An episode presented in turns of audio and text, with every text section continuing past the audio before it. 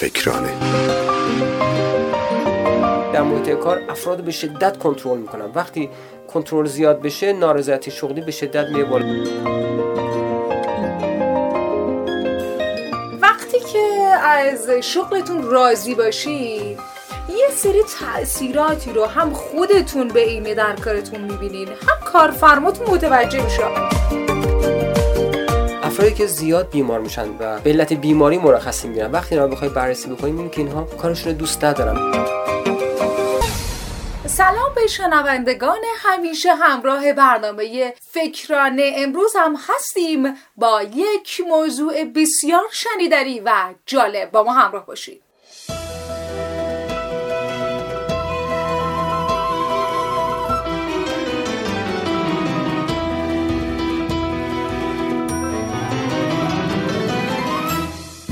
نمیدونم در چه حوزه‌ای فعالی، نمیدونم کارتون چیه، در چه کسب و کاری مشغول هستید، اما میخوام بپرسم که شغلتون رو دوست دارید؟ از کارتون رضایت دارید یا ندارید یا نه؟ این رضایت بستگی داره به اون میزان درآمد شما. کدومش؟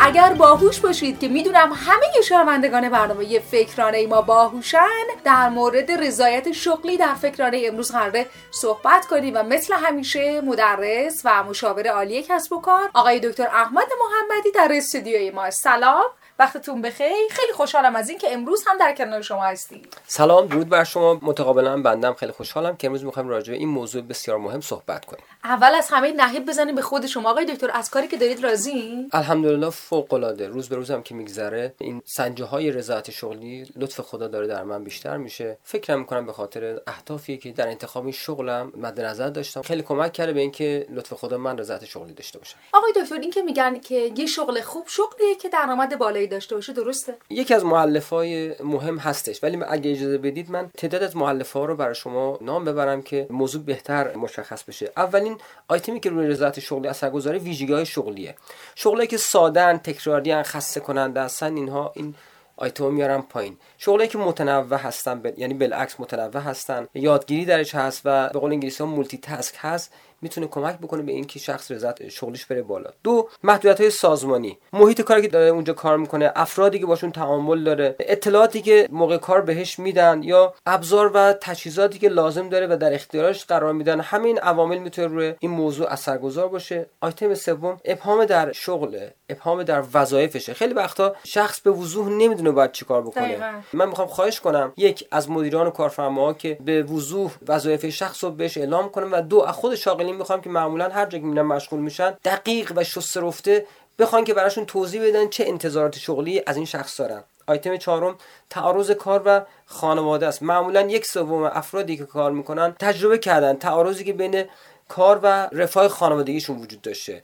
خیلی وقتا دوری از محیط منزل، حتی بعضی شهر دیگه باید برای کار برن، یا ساعت‌های طولانی، شیفت‌های طولانی، اینها اثرگذار در آیتم رضایت شغلی. موضوع بعدی، سطح پرداخته. فرمایش شما. میزان حقوقی که میگیره شخص خب خیلی اثرگذاره تو این که رضایتش بره بالا، چرا که باید کفاف زندگیشو بده. البته یه تحقیق انجام شده خیلی جالبه، عدالت در پرداخت حتی خیلی وقتا اثرش بیشتر بوده. بعضی وقتا یه تعداد همکار توی محیط دارن کار میکنن و میبینم وسع کارفرماش در این حده ولی داره عادلانه پرداخت میکنه، میپذیرن این موضوع، تا اینکه یک نفری که مهارت‌های لازم رو نداره ولی حقوقای غیر منصفانه بگیره نسبت به بقیه، یعنی تبعیض بین کارمند. دقیقاً میگم به یک بار نارضایتی شغلی رو در این محیط افزایش میده. استرس چی آقای دکتر؟ استرس فوق‌العاده اثرگذار در نارضایتی شغلی. من دوستان زیادی داشتم که در محیط‌های کار میکنن، در محیط‌های حالا صنعتی، پالایشگاه‌ها یا در مناطقی که حالا مناطق نفخیز هست. چرا ما رو نمیگین آقای دکتر؟ آنتن زنده خودش پر از استرسه. دقیقاً. یا مثلا عزیزانی که شغل دارن در محیط‌های بیمارستانی درمانی که شیفت‌های طولانی، شیفت‌های نمیدونم اورژانسی، اینها وقتی استرس میره بالا بعضی اوقات فرسودگی شغلی ایجاد میکنه و شخص به فکر اون میفته که شغلشو تغییر بده. یکی دو تا موضوع هم هستش که بحث کنترل ها رو بگم خدمتتون. کنترل ها تا یه حدش خوبه ولی ما خیلی میبینیم که در محیط کار افراد به شدت کنترل میکنن. وقتی کنترل زیاد بشه نارضایتی شغلی به شدت میره بالا. الان شما میبینید خیلی جا دوربینای مدار بسته گذاشتن و متاسفانه شنود هم بهش اضافه کردن. این شخص اصلا به نظر من کرامت انسانیش نادیده گرفته میشه. وقتی صبح تا شب حتی صداش داره شنود میشه و این شخص قاعدتا از این شغل رضایت نخواهد داشت. وقتی که از شغلتون راضی باشید، یه سری تأثیراتی رو هم خودتون به عینه در کارتون میبینین، هم کارفرماتون متوجه میشه. آقای دکتر، اثرات رضایت شغلی چی هست؟ تو عمل کردن وجود داره؟ دقیقاً. ببینید، شاغل بهره‌وری خیلی بالاتری نسبت به قبل پیدا میکنه. دو اینکه وفاداری سازمانیش افزایش پیدا میکنه، یعنی به اون شخص، به اون شرکت یا به اون مدیر یا کارفرما وفاداری بیشتری خواهد داشت. رفتار شهروند سازمانیش بهتر میشه، با بقیه همکارانش رفتاری توأم با نگرش کار تیمی، رفتاری توأم با همدلی و مبادی آداب کاری رو رعایت میکنه. فکر میکنم مرخصی هم جزء همینا میشه که مرخصی نخواد، همش سر کار باشه. دقیقاً. وقتی من بررسی میکنم افرادی که خیلی از کارشون غیبت میکنن و مکرر مرخصی میگیرن، میبینن اینا معمولا کارشون رو دوست ندارن. این نکته خیلی جالب خدمتتون بگم. افرادی که زیاد بیمار میشن و به علت بیماری مرخصی میگیرن، وقتی اینا رو بخوای بررسی بکنی میبینی که اینها کارشون رو دوست ندارن. من تجاربی داشتیم توی پروژه‌ای که توی سازمان‌های مختلف انجام میدادیم با تیم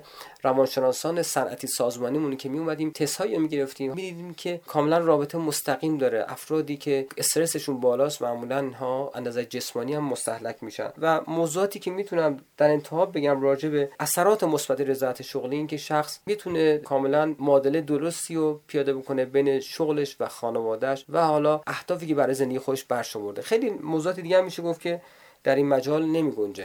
چند تا پیشنهاد بدیم به مدیرایی که شنونده برنامه ما هستند، این که افرادی رو گلچین کنید و بیارید در سازمان شرکت خودتون که یک، کار رو دوست داشته باشن و اینکه نخوان یک جوری از مدیرشون فرار کنن، چرا که اگر کارت دوست داشته باشی، کار هم تو رو دوست داره و در پس اون درآمد بالایی در انتظار شما خواهد بود. ممنونم از شما که امروز همراه فکرانه بودید. خواهش می‌کنم. متشکرم از همه شنوندگانی که امروز با جون دل ما رو شنیدند و همراهی کردند.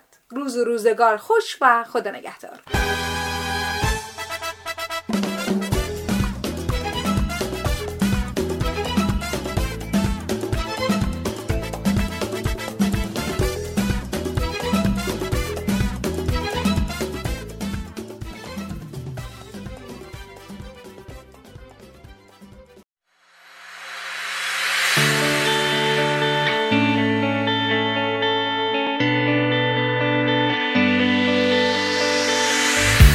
برای اطلاع از سمینارها و محصولات موفقیت، انگیزشی و توسعه کسب و کار و یا مشاوره به وبسایت آکادمی بازار به نشانی دبلیو دبلیو دبلیو دات بازار آکادمی دات آی آر مراجعه فرمایید و یا با شماره تلفن صفر بیست و یک هشتاد و هشت نود و نه سی و دو هشتاد و هشت تماس بگیرید. آکادمی بازار بفرمایید.